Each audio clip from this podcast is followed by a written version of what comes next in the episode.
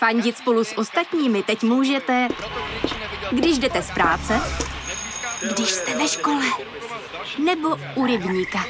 Jsme tu, abyste mohli být mezi svými kdekoliv. Tak zůstaňte ve spojení díky datům na naší nejrychlejší mobilní síti v Česku. T-Mobile.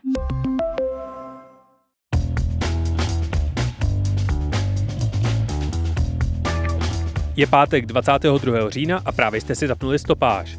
Podcast z pravodajského serveru Seznam zprávy.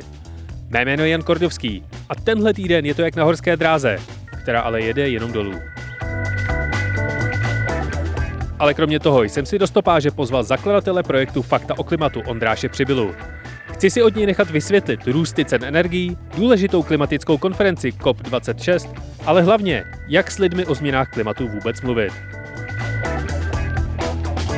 Ale ještě předtím jsem pro vás jako každý pátek vybral přehled těch, alespoň podle mě, nejzajímavějších zpráv z uplynulého týdne.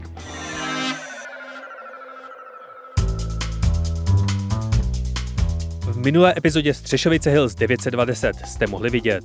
Předseda Senátu Vystrčil v pondělí zveřejnil závěry ošetřujících lékařů z ústřední vojenské nemocnice, ze kterých vyplývá, že prezident Zeman není schopný vykonávat žádné pracovní úkony a jeho zdravotní stav má nejistou prognózu úterý se pak policie České republiky vyjádřila, že začíná vyšetřovat okolí hradu z podezření z trestních činů proti republice.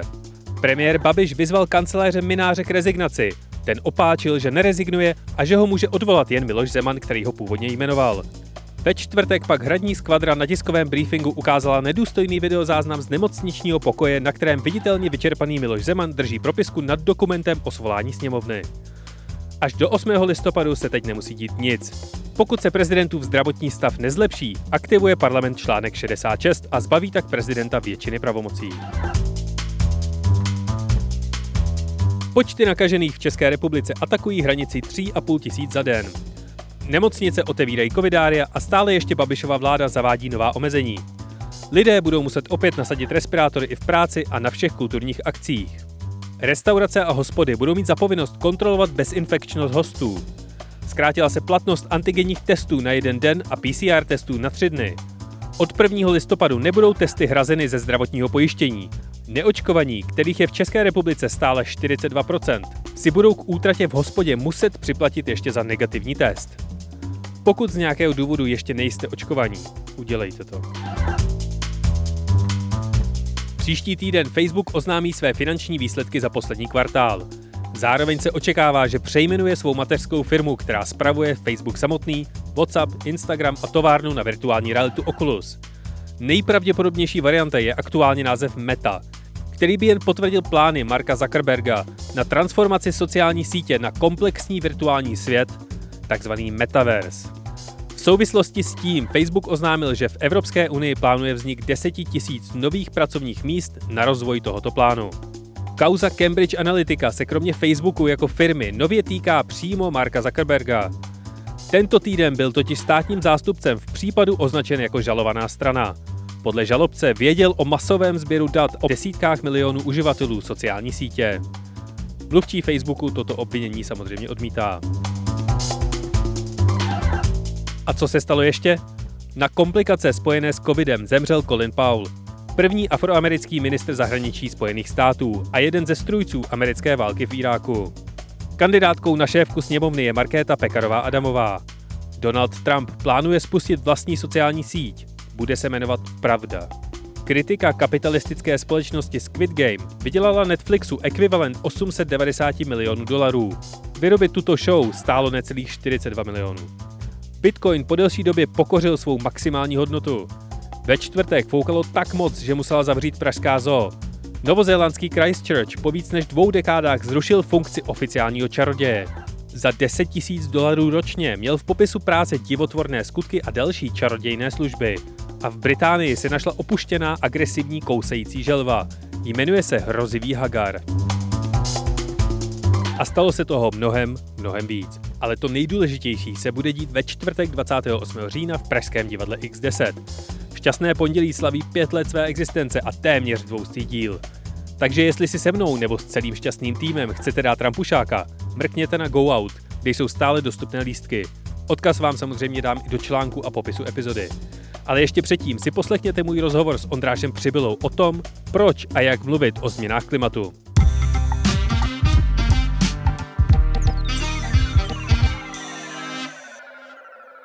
Ve studiu vítám Ondráše Přibylu, šéfa brněnského projektu Fakta o klimatu.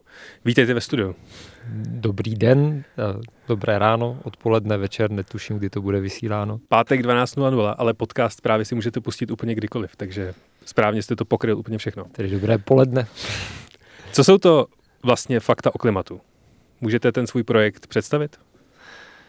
Fakta o klimatu jsou iniciativa většinou ajťáků, programátorů, data analytiků, prostě lidí, kteří rozumí datům a kterým došlo, že pokud nebudou data k dispozici v nějaké použitelné formě pro novináře, tak bude pro novináře hrozně těžký eh, reportovat, co se děje skutečně o klimatu. Mm-hmm. A budou psát o tom, co měla Greta k obědu, nebo kolik studentů bylo na stávce, ale vlastně nebudeme se dotýkat té, eh, té reality klimatické změny nebo dat mhm. řešení. A vy jste ajťák, anebo jste vystudovaný klimatolog, nebo co jste? Já jsem vystudoval teoretickou fyziku a Aha. původně, ale uh, už na univerzitě mi přišlo, že je potřeba tady tohle téma pokrývat, takže já jsem někdy v roce 2008-2009 někdy tak začal učit uh, klimatické změny, fyziku klimatických změn na univerzitě. A i tam mi začalo docházet, že uh, zhánět data, když jsem si tehdy připravoval přednášky a slajdy, tak zhánět data jako není triviální práce. Když jsem pak mluvil s novináři uh-huh. a došlo mi, že mají za den napsat dvě, tři reportáže, tak mi prostě bylo jasný, že s tímto zaprvé můžeme pomoct a, a umíme to. A že když, když to uděláme, tak to umožní více tu veřejnou diskuzi kotvit k datům, vlastně jako stahovat k tomu, co se skutečně hmm. ví. No a kde ty data berete a jak si ověřujete, že jsou pravdivé? A složitá otázka. Kde ty data bereme? Český hydrometeorologický ústav, NASA, záleží na tom, jaký. Mm-hmm. A, ale v zásadě nemáme vlastní měřící stanice nebo vlastní klimatické modely. Vycházíme z toho, co je publikováno, buď právě institucemi, které jsou důvěryhodné, typu právě Český hydrometeorologický ústav, a nebo v časopisech Nature, Science, to znamená, kde už je nějaký Eh, peer review proces. A jak si ověřujeme, že jsou pravdivé, um, mohli bychom se dostávat k filozofii různých druhů pravdy, ale my se vlastně uh, snažíme vybírat uh, tu část, která je za prvé relevantní k tématu a za druhé uh, taková, která uh, moc nezávisí na hodnotové orientaci. Takže když se podíváme na to, že Česká republika se za posledních 60 let otepila o 2 stupně, tak to je stejná pravda pro někoho, kdo je, eh, řekněme, progresivně orientovaný, eh, jako pro člověka, který je konzervativně orientovaný. Mm-hmm. A stejně tak, když se podíváme na, na články, které vyšly, tak my v zásadě se snažíme říct, přečetli jsme to, tohle je message, tady jsme to vydestilovali, buď do grafiky nebo do nějakého explaineru. A nabídnout to lidem, a, aby s tím mohli dále pracovat. Takže ta interpretace toho, co ty plus 2% znamenají a jaké jsou to změny, to už je na někom jiném, nebo to děláte taky? Ona je tam uh, jakoby šedá škála. Jo? Jakože eh, člověk nemůže říct, že interpretuje nebo neinterpretuje. V okamžiku, kdy děláme grafiku, tak my nějakým způsobem se snažíme dělat srozumitelný message, co, co vlastně jak se například ty teplotní data dají číst. Mm-hmm. A potřebujeme, a tohle, a to děláme, testujeme si s lidma, to znamená, kdyby jsme s váma testovali grafiku, tak vám tady dám na stůl uh, čerstvou grafiku a řeknu vám, dívejte se na to dvě minuty a řekněte mi, co v tom vidíte. Mm-hmm. A když je to srozumitelné a když to, co říkáte, je pravda, tak ta grafika je dobře udělaná. Když to, co říkáte, je zavádějící nebo nerelevantní, tak ta grafika je špatně udělaná a hledáme, jak ji udělat jinak. Takže chci říct, už v tom, že se dělá grafika, je nějaká míra interpretace, protože když něco udělám například červenou barvou a velký, tak to bude hodně čitelný a bude to jakoby nést podvědomý význam. A zároveň, když už takto interpretujeme, tak se to snažíme uh, dělat jako opatrně a vědomně. Právě proto testujeme, právě proto uh, hledáme, kdy už to lidi začnou interpretovat mm-hmm. jinak. A snažíme se, uh, když bych to řekl, nejsme pro green nebo anti-green, a jsme pro, evi- pro evidence. Takže vlastně a dobré měřítko toho, jestli to děláme dobře, tu práci, je, jestli nás vlastně mohou použít, eh, řekněme, eh, obě strany nějaké, nějakého vyjednávání. Pokud ano, ve smyslu tady je zhoda na tom, že Česká hmm. republika se oteplila o dva stupně, tak je to dobrý materiál. No a třeba v posledních, řekněme, hmm. pěti letech plus minus, mně osobně přijde, že ta červená barva vám už došla, že už není kam dál jít, že už nejsou další ještě horší odstíny červené. Ale stále je tady obří množství lidí, které argumentuje tím, že od uhlíkování České republiky, že oni vůbec o něm nechtějí slyšet, že jde o zelenou ideologii, nebo že Čína stejně kašle na jakoukoliv jako snahu o uh, se oduhlíkovat a že nás ekonomicky převálcuje, nebo že obnovitelné zdroje jsou nestabilní, drahé, prolobované a že vlastně můžou za tu současnou energetickou krizi. Jak s tím letím nakládáte? Budete jenom přičerveňovat grafy, anebo jak se tohle to dá uchopit a vysvětlit? Já bych se tady asi potřeboval i, i trochu vymezit pozičně. Nejsme aktivisté. Tedy a chápu, že eh, když se někdo dívá na Extinction Rebellion, kteří se lepí uh, na silnici, tak, tak má dojem, že vlastně je to hodně agresivní no, protest. A pomáhá vám tohleto v něčem, když se někdo z Extinction Rebellion přilepí vteřinákem na magistrálu? Pomáhá to vůbec diskuzi a debatě? Uh, Možná to někdy pomáhá upozornit na to téma, mm-hmm. ale e, upozornění na téma není řešení tématu a to je to, co potřebujeme. Takže e, jako můj pohled je, e, že já to řeknu jinak. Já jsem šachista. Mm-hmm. A mě zajímá, co se dá v dané situaci udělat a co je ten pragmatický krok. A, a v okamžiku, kdy jsem viděl, že novináři nemají data, tak ta věc, kterou umím udělat a můžu, a je to užitečná věc, je prostě zpřístupnit data. Jo, tak jako, eh, když bych použil metaforu, když bobr eh, v ekosystému postaví hráze, tak najednou eh, se zvedne množství vody v tom ekosystému.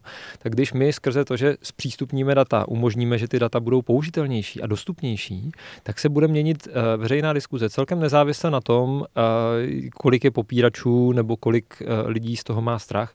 Ehm, a možná, a teď se dostávám velkým obloukem k té vaší jako původní otázce, ono je to hrozně moc o rámování. Hmm. A klimatická změna se dost často rámuje jako uh, hrozba, krize, uh, něco, co nás uh, ohrožuje, což je pravda. Akorát my potřebujeme přenést to rámování směrem k tomu řešení.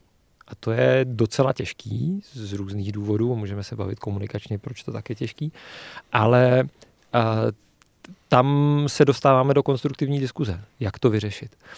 A to, co se děje často, je takové upozorňování na to, eh, že když bychom si to vzali na nějaké metafoře, když se k lodi blíží bouře, tak můžeme říkat, ta bouře bude hrozná, ta bouře nám zláme stěžně, eh, vesla, urve kormidlo, možná to nepřežijeme, eh, spodní paluby to zatopí, což je trošku takový ten, to upozorňování na krizi. Mm ale v eh, takové situaci, kdy se k lodi blíží bouře, anebo v takové situaci, kdy eh, potřebujeme vlastně proměnu společnosti eh, k nějaké nízkouhlíkové, a tohle nepomáhá a potřebujeme leadership, potřebujeme kapitána, který řekne, vyběžte ke stěžnům, zkasejte plachty, vyběžte ke kormidlu, tady je plán navigace, tudma to propluhem. Mm-hmm. Což je hrozně těžký, ale tohle je něco, co by v navigaci společnosti tou klimatickou změnou hrozně pomohlo. Jak se liší debata o klimatických změnách v České republice a v Evropě nebo případně ve světě? Je u nás vyhrocenější? Vím málo na to, abych to dokázal posuzovat, ale pokud uh, bych měl srovnávat třeba s Británií, tak v Británii uh, je klimatická změna tématem, uh, které je vlastně, na kterém zhoda napříč politickým spektrem. A v Británii s tím začala Margaret Thatcherová, takže vlastně konzervativní mm. politik. A jakkoliv se tam střídají vlády, vlastně e, nikdy nepřestala být zhoda, že to je téma, který je potřeba řešit. A e, v tomhle pohledu Británie je vlastně velmi daleko.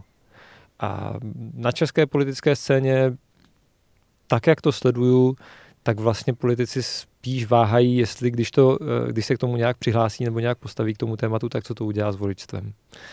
A to mi přijde, že, že je třeba jeden aspekt, ve kterém se ta česká debata liší. To bylo nádherně vidět během téměř všech předvolebních politických debat, jak se vlastně celé politické spektrum shodlo na tom, že k tomu nechce nic říkat. Myslíte si, že by se klimatická změna měla zapojit třeba do školních osnov? Pro mě ta otázka není jestli, ale jak. A teď fakt to myslím i jak z hlediska toho, že a když se lidi dozvídají o klimatické změně, a speciálně v tom rámování, že to je hrozba, a tak je to vlastně emočně náročný pro spoustu lidí. Že Setkáváme se tady s termínem klimatický žal, možná by se to mohlo jmenovat klimatický hněv mm. nebo klimatické nasrání pro některé. A, a myslím si, že vlastně uh, učit děti o klimatu ve smyslu o systému planety dává smysl. Učit děti o tom, že potřebujeme nějakým způsobem žít společně a hledat společně cestu rozhodně dává smysl. A byl bych hodně opatrný s vlastně jakoby přenášením zodpovědnosti. Jo, vidím to tak, že je tak trochu naše zodpovědnost ve smyslu naší generace předat ten svět dětem takový, aby byl žitelný mm-hmm. a ne je učit o tom, že eh, jim předáváme svět, ve kterým to bude nepříjemný. Takže jako spíš než uh, mluvit s dětma o tom, co nás čeká za katastrofy, pojďme si vyhnout rukávy a, a zabrat, aby je ty katastrofy nečekaly, když bych to měl rámovat takto. Já jsem se třeba cvičně na svém Twitteru tenhle týden zeptal, čeho se nejvíc obáváte stran změn klimatu? A rozdělil bych to tak třeba na tři až čtyři skupiny. Jedni, kteří se nejvíc obávají debat, které by okolo toho mohly probíhat, protože je tam druhá obrovská skupina, která prostě nevěří, že změny klimatu jsou buď reálné, anebo že s nimi může člověk cokoliv dělat. A pak je třetí, která se obává obří migrace nebo třeba bojů o zdroje, nedostatku jídla a tak dále. Je vůbec možné, aby se ta společnost shodla na tom, že je to něco, co by se mělo řešit a, a neustále by jí to nerozdělovalo? Tím se otevírá metatéma epistemické krize. A to je to, co jsme viděli u covidu, že společnost se není schopná shodnout na tom, jestli covid je hrozba, nebo jak to vlastně vnímat. Mm-hmm. A e, tady v té metarovině svět se stává natolik komplexním, že je vlastně těžký se jako společnost domluvit. A to si myslím, že je velká výzva současné doby. A, což ale neodpovídá na tu otázku, co tedy s tím, um, s tím množstvím lidí, kteří, kteří k tomu se nějak vyjadřují a, a nezhodují se. A já vlastně nevím, co s tím. Kdybych to věděl, tak, tak, tak, tak to děláme. Ale to, co vidím, že, že docela prospívá, je jednak ta otázka rámování. Vlastně přestat se snažit, nebo to, co se snažím nedělat, je burcovat lidi upozorňováním na hrozby. Oni jsou, jsou, jsou významní, ale uh, ta odezva většinou není nijak užitečná, protože uh, když bych vás uh, upozorňoval na hrozbu něčeho, s čím máte pocit, že nemůžete nic dělat, tak je to hrozně nepříjemný. To je, to je strašná situace. Ta bez, jo, jako bezmoc mm. a zároveň vědomí toho, že, že to nejde správným směrem. Takže uh, mi přijde užitečný se snažit jako více dozvědět a více informovat o tom, co teda za prvé už se děje a jakým způsobem se, se, se ta změna, ta transformace uh, jako probíhá. Jako velmi silný rámování a teď uh, testováno na studentech. Mm je v podstatě říct si, hele, změna e, probíhá a svět v roce 2050 bude radikálně jiný, než který známe. Máme dvě cesty. Buď budeme líní, transformace neproběhne, a v tom případě ten svět bude velmi nepříjemný, co se týče životního prostředí a, a klimatu. A v Česku možná zas tak moc ne, ale v Indii a v pacifických ostrovech jsou prostě oblasti světa, ve kterých to bude vlastně na hranici přežití. A nebo ta druhá varianta, budeme žít v radikálně jiném světě, které, ve kterém životní prostředí bude žitelné a zároveň v zásadě, velmi zjednodušeně řečeno, ta společnost nebude spalovat fosilní paliva. Takže pojďme se dívat dopředu a do budoucnosti a, a vidět v tom, eh, nechci říct příležitost, to by bylo trošku lakování na růžovo, ale jako pojďme hledat, co můžeme v tom měnícím se světě udělat a co je v tom konstruktivní dělat. A v okamžiku, kdy se podívám na tohle rámování a zároveň si, se podívám na to, že v současné době země odpovídající za tři čtvrtiny světových emisí přislíbily uhlíkovou neutralitu. Jakkoliv je to pouze deklarativní cíl zatím. Mm-hmm tak to vlastně znamená, že ten svět se mění, že vlastně uh, politici a, a nejenom politici, že, zmínil jsem státy, ale ono spousta firm se přihlásí jako líkové neutralitě. Takže uh, lídři, ať už političtí nebo biznisoví, ví a počítají s tím, že ten svět v roce 2050 bude jiný. To znamená, řekněme pro firmy typu Shell, že buď nebudou existovat vůbec, anebo se radikálně transformují. A pro ně je nevýhodný čekat s tou transformací na poslední chvíli. To, nedává biznisový smysl. Oni do toho musí začít šlapat teď. Stejně tak banky ví, že pokud se nevytěží uh, uhlí, fosilní paliva, tak veškeré investice, které v něm mají, jsou ztracené investice. Banky se toho budou chtít zbavit. Uh, jinak řečeno, ta, ta transformace je nastartovaná. Mm-hmm. A ona vlastně, vlastně probíhá. A ta otázka není, uh, jestli bude probíhat, jestli budeme žít v jiném světě. Ale nakolik ten svět bude spolupracující nebo nespolupracující, to je to, o co půjde eh, na mezinárodních jednáních typu COP. Jak moc se podaří vytvořit mezinárodní spolupráce. Jak moc ten svět bude eh, vnímavý vůči různým skupinám lidí a jak rychle se ta transformace bude dít případně jak chaoticky se bude dít, což vidíme na těch uh, fluktuacích uh, s cenou energií. Ale ta transformace probíhá. Žijeme teď ve světě, ve kterém uh, vlastně korporace budou větším akcelerátorem než státy samotné. A jestli to vlastně není daleko radikálnější a větší krok, než dělají některé státy nebo, nebo vlády? Stát nemůže přímo snížit emise stát není ten, co přikládá pod kotel nebo uh, tankuje nádrž. To dělají lidi, firmy. Hmm. Zároveň stát nemůže přímo zakázat lidem se dopravovat nebo uh, firmám produkovat něco. Stát to, co může, je vytvářet prostředí, ve kterém ta změna uh, bude, bude ji podporovat, případně ve kterém ta změna bude probíhat rychleji a řekněme spořádaněji pro všechny zúčastněné tady v tom. Stát k tomu má nástroje, daně, emisní povolenky,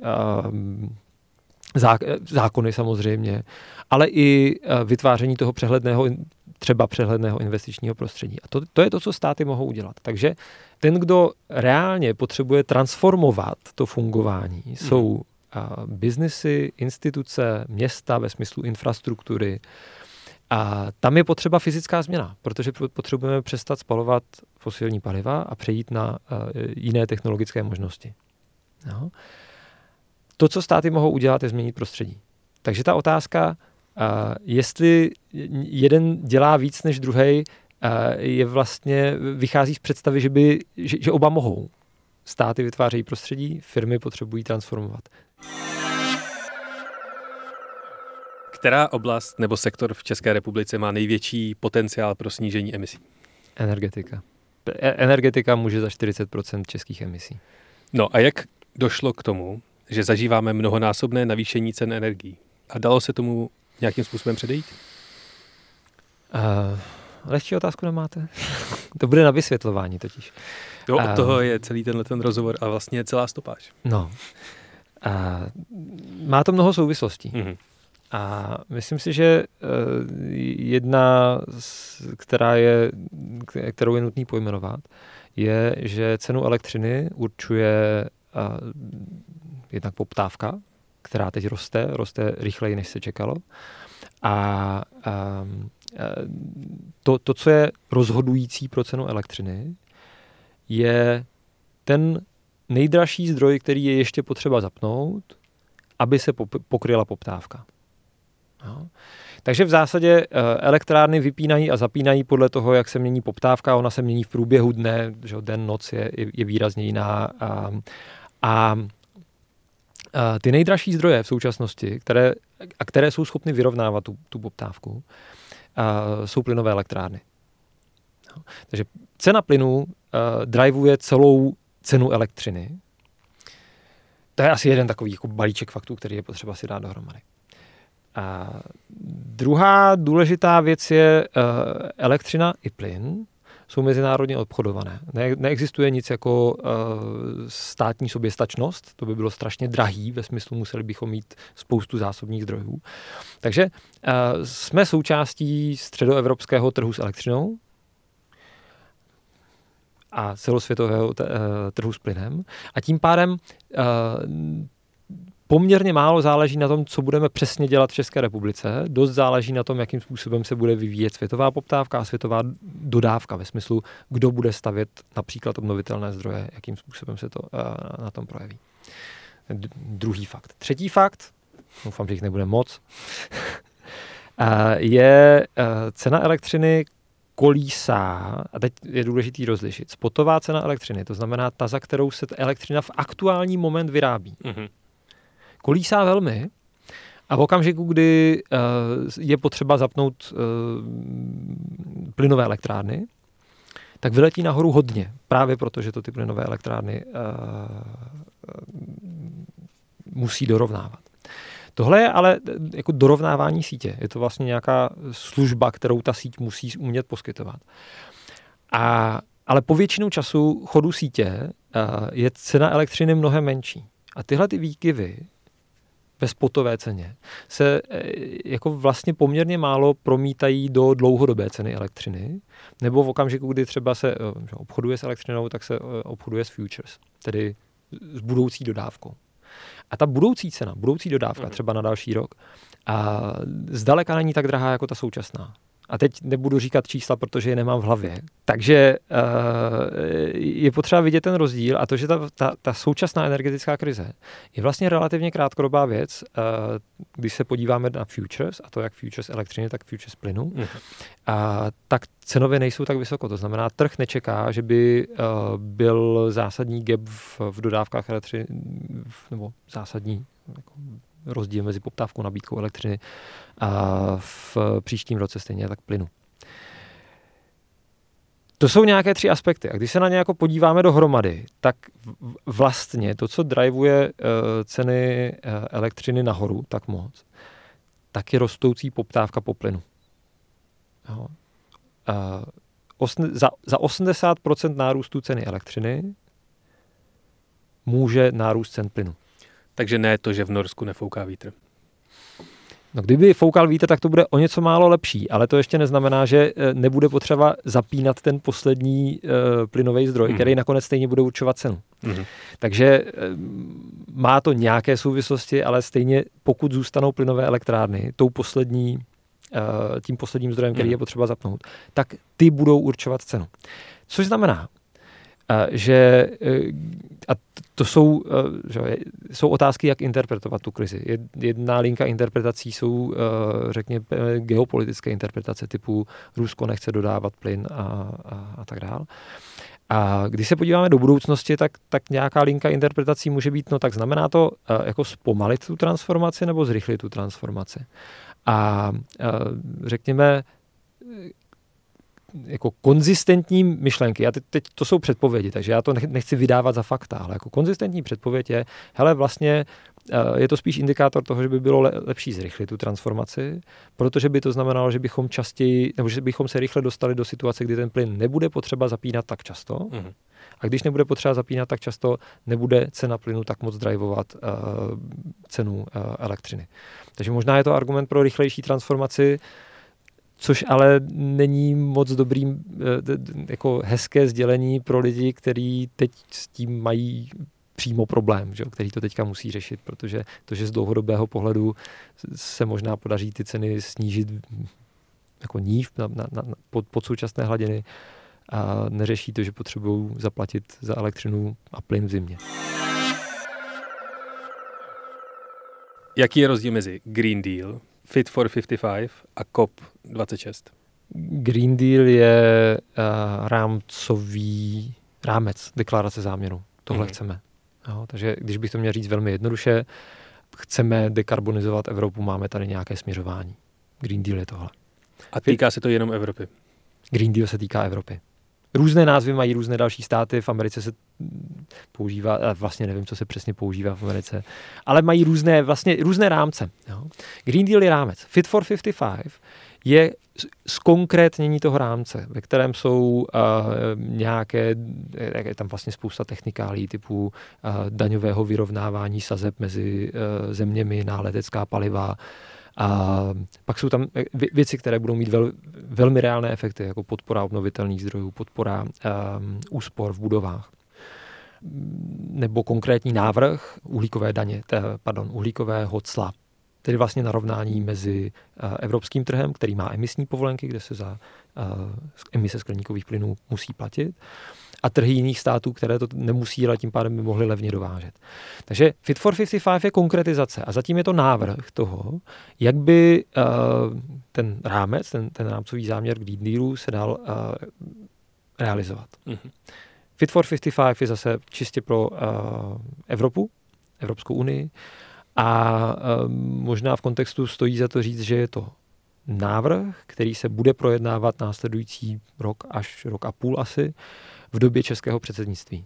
Takže máme velkou možnost uh, ovlivnit, jakým způsobem se to bude projednávat a je to něco, na čem se země Evropské unie musí nějakým způsobem zhodnout.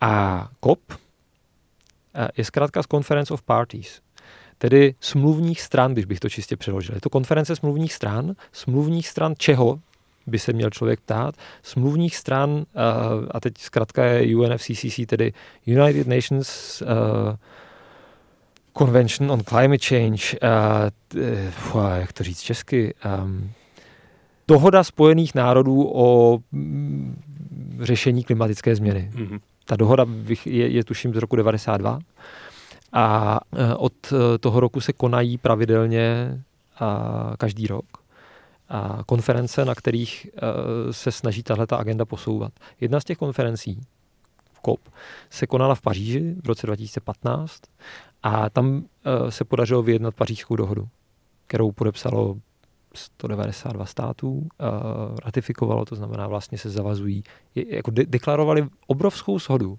na cílech pařížské dohody. Zase jejich řada, tak to nebudu teďka větvit. A, a ta Conference of Parties, tedy ta, ta, to setkání, které se teďka uh, koná v Glasgow, je další v řadě, kde je příležitost tuto agendu zase významně posunout. A kdo všechno se téhle konference účastní a kdo bude reprezentovat Českou republiku? To je zajímavá otázka na, na, na to zodpovězení. Kdo všechno se účastní? No řádově eh, těch minulých konferencí se účastnilo 20-30 tisíc lidí, to je obrovské množství. Z nich jenom část byly delegace, eh, delegace států, mm-hmm. vyjednávací delegace.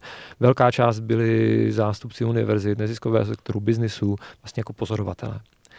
A tedy, když bych to zúžil na čistě to vyjednávání, kdo se toho zúčastní, a vyjednávací delegace států. A kdo jedná za nás? Jednáme v rámci Evropské unie. Tedy vlastně Česká republika v rámci těch jednání jen velmi málo a velmi omezeně vystupuje jako individuální stát, vystupujeme jako součást Evropské unie. A ta zásadní uh, složka toho vyjednávacího týmu jsou uh, lidé z Ministerstva životního prostředí, buď z odboru ochrany životního prostředí a ochrany klimatu, nebo uh, z odboru energetiky. A to, o čem oni budou vyjednávat, jsou do velké míry takové technické detaily toho, jak uh, nastavit parametry různých věcí, kterých, u kterých je potřeba nastavit parametry. Kdybych to měl uh, například demonstrovat, uh, tak bude se jednat o vykazování emisí, to znamená uh, vlastně proto, aby jsme mohli zjistit, jestli, jestli emise snižujeme, potřebujeme vědět, kde je máme a potřebujeme uh, mít nějaký nástroj, jak je uh, zveřejňovat, jak ty data uh, zveřejňovat. Na to je poměrně složitý, už hotový nástroj, jako je, jak metodika, jak s tím pracovat. A ta metodika se musí vyvíjet dál tak jak se postupně vyvíjí poznání. Tak to, jsou, to je třeba jeden z detailů, který se bude řešit. Zároveň další detail, který se pravděpodobně bude řešit, je, jakým způsobem mají banky uh, evidovat uh, z emisní stopu svých investičních portfolií. Takže vlastně se to dostává do takových jako věcí, které vlastně nemůžou rozhodovat politici. Zároveň politici tam jedou a dostanou docela velký spotlight, eh, tedy velkou pozornost médií. A eh, jejich úloha je vlastně jako dávat politickou vůli a možná něco, co bude významné i tady u toho kopu, tedy u toho, který nás čeká, je keep the promises, jako uh, udržet ty sliby. Jo. Jinak řečeno, mezinárodní jednání velmi závisí na tom, jestli si ty strany budou důvěřovat. Je spousta témat, spousta nějakých uh, deklarací, které uh, politici řekli, nebo politici a, a vyjednávací týmy uh, řekli, ale které nejsou naplněny. Konkrétně například s, um, pomoc rozvíjejícím se státům by měla ročně klimatická pomoc, tedy vlastně na adaptace řešení dopadů klimatické změny a mitigaci, by měla ročně být kolem uh, 100 miliard dolarů. Momentálně se daří dosáhnout nějakých 80 miliard dolarů. A jakkoliv by si člověk mohl říkat, že to je moc, nebo naopak, že to je málo vzhledem k tomu, co by se s tím mělo dosáhnout, to, že je tam rozdíl mezi deklarovaným cílem a e, tím, kolik je skutečně dáváno, je vlastně taková, e, tak, takové jako semínko nedůvěry. A důvod, proč tam politici jsou, je, aby jednak mohli deklarovat nějakou politickou vůli, protože jsou volení zástupci občanů, ale um, zároveň, aby uh, řešili tyto situace, aby vlastně um, narovnávali poškozenou důvěru, pokud někde je, a byli schopni se dohodnout na eh, tam, kde vyjednávači na to nemají prostor, protože vyjednávací prostor je dáván politiky, vyjednávač ho nesmí překročit. V okamžiku, kdy se eh, najde takový blokr hmm. vyjednávací, tak politici jsou ti, kdo, kdo může posunout a ten vyjednávací prostor. No, a to nás vede krásně na úplný začátek a o tom o českém přístupu k ochraně klimatu protože na této konferenci nebude ani Vladimír Putin za Rusko, který je velký hráč, ani Xi Jinping za Čínu, která je přesně jedním z těch hlavních argumentů všech popíračů jakéhokoliv snahy o boj s klimatem. Může tato konference vlastně něco změnit, když tam nebude zástupce největšího znečišťovatele na světě? Hm. Nečekejme to, od toho něco, co to není. Vlády se mohou koordinovat ve svých opatřeních, a Čína tam bude mít své zástupce a Čína je dost aktivní hráč na tomhle poli. A letos Čína spustila systém pro obchodování s emisníma povolenkama. Je to momentálně největší trh s emisníma povolenkama na světě, právě protože ten čínský trh je tak velký. A Čína přislíbila eh, uhlíkovou neutralitu do roku 2060, což je o 10 let později než Evropská unie. A ono je docela možné, do, dobře možné, že když se budou dál zlevňovat technologie, tak, tak to nastartuje ještě výrazně rychleji. A Čína, emise Číny budou eh, v následujících letech pravděpodobně ještě růst. A je to v zásadě kvůli té setrvačnosti stavění projektů, které už jsou eh, odsouhlasené. Ale Čína taky přislíbila, že dosáhne eh, vrcholu emisí, to znamená, emise začnou klesat před rokem 2030.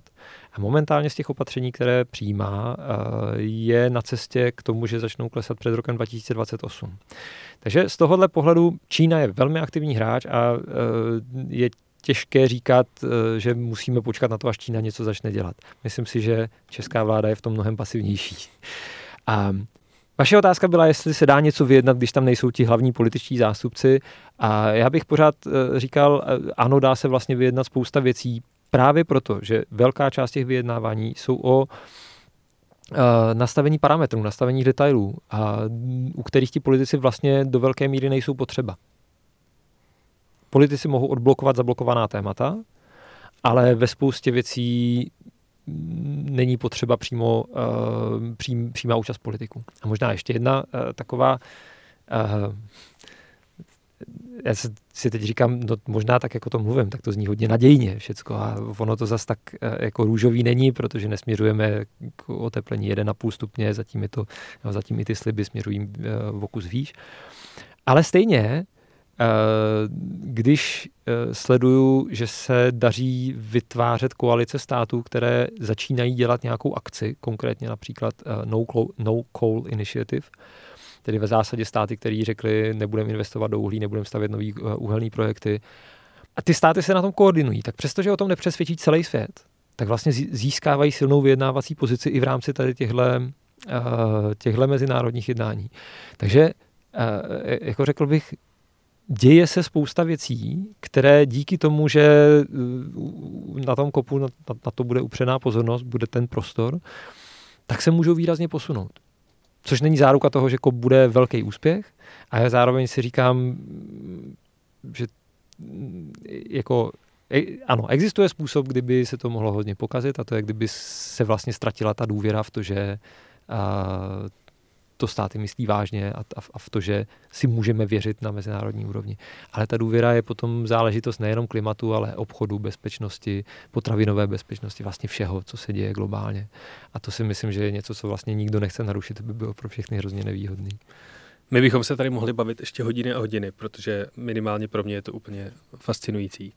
A mám spoustu dalších otázek, ale jedním z hlavních důvodů, proč eh, tady jste, je, že eh, váš podcast, respektive podcast Fakt o klimatu, který se jmenuje 2050, tak jsme teď na seznam zprávách začali publikovat. Místo, abych já přežvýkával, o čem váš podcast je, tak kdybyste mi mohl v 30 sekundách vysvětlit a říct, o čem je, proč bych ho měl poslouchat, a pro koho vlastně, nebo minutě. První sérii podcastů jsme udělali proto, aby lidi věděli, co všechno se v té, té otázce transformace k nízkouhlíkové energetice už děje. Mhm. A co všechno no, bude potřeba. Takže v zásadě pro lidi, kteří jsou unavení e, posloucháním apokalyptických vizí toho, jak bude e, špatné tady žít a chtěli by vidět, co už za řešení existuje a co je ještě potřeba, co třeba ještě nevíme, tak proto je první série. A, a v druhé sérii, která vyšla včera, a jsme udělali přehled o klimatických jednáních, takže je, možná to bude trošku dohloubky tady v tomhle, ale zároveň znovu pro ty, kteří chcete vědět, co se děje na mezinárodní úrovni, co od těch jednání čekat a co od nich naopak nečekat, protože pak budete zklamaní, když tak uh, může být druhá série jako přehled a vlastně možná jako zdroj uh, informací. Protože to nem, těžko najdete zpracovaný v knihách, těžko najdete zpracovaný jinde. Tohle byl Ondráš Přibyla, zakladatel projektu Fakta o klimatu. Já vám moc děkuji za rozhovor. Taky děkuji za pozvání. A podcast 2050 najdete stejně jako stopáž ve všech aplikacích a nově také na Seznam zprávách.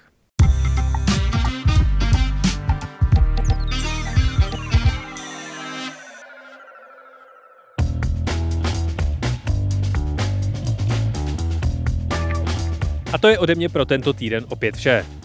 Vzhledem k tomu, že příští čtvrtek, kdy obvykle stopáž vzniká, budeme se šťastným pondělím šaškovat v divadle, si nejsem jistý, v jaké podobě a kdy přesně příští epizoda vyjde, ale udělám samozřejmě maximum pro to, aby se toho moc nezměnilo. Díky všem za vaše konstruktivní a pozitivní e-maily, chvály i kritiku na Twitteru nebo recenze a hvězdičky v Apple Podcasts. Pokud celému podcastovému týmu Seznam zpráv chcete něco sdělit, Můžete nám napsat na e-mail audiozavináčcz.cz. Loučí se s vámi Jan Kordovský, díky za poslech, užijte si víkend a příští pátek opět na seznam zprávách. A náhodný fakt nakonec? Jeden den na Merkuru trvá déle než jeden rok. Merkuru totiž trvá 176 pozemských dnů na jedno otočení kolem vlastní osy, ale Slunce oběhne za pouhých 88 dnů. Seznam zprávy slaví pět let. Chcete to oslavit společně s námi? Největší radost nám udělá, když nás podpoříte v anketě Křišťálová lupa. Dejte hlas seznam zprávám, šťastnému pondělí nebo podcastům vlevo dole a české podsvětí. Hlasovat můžete do 1. listopadu. Děkujeme.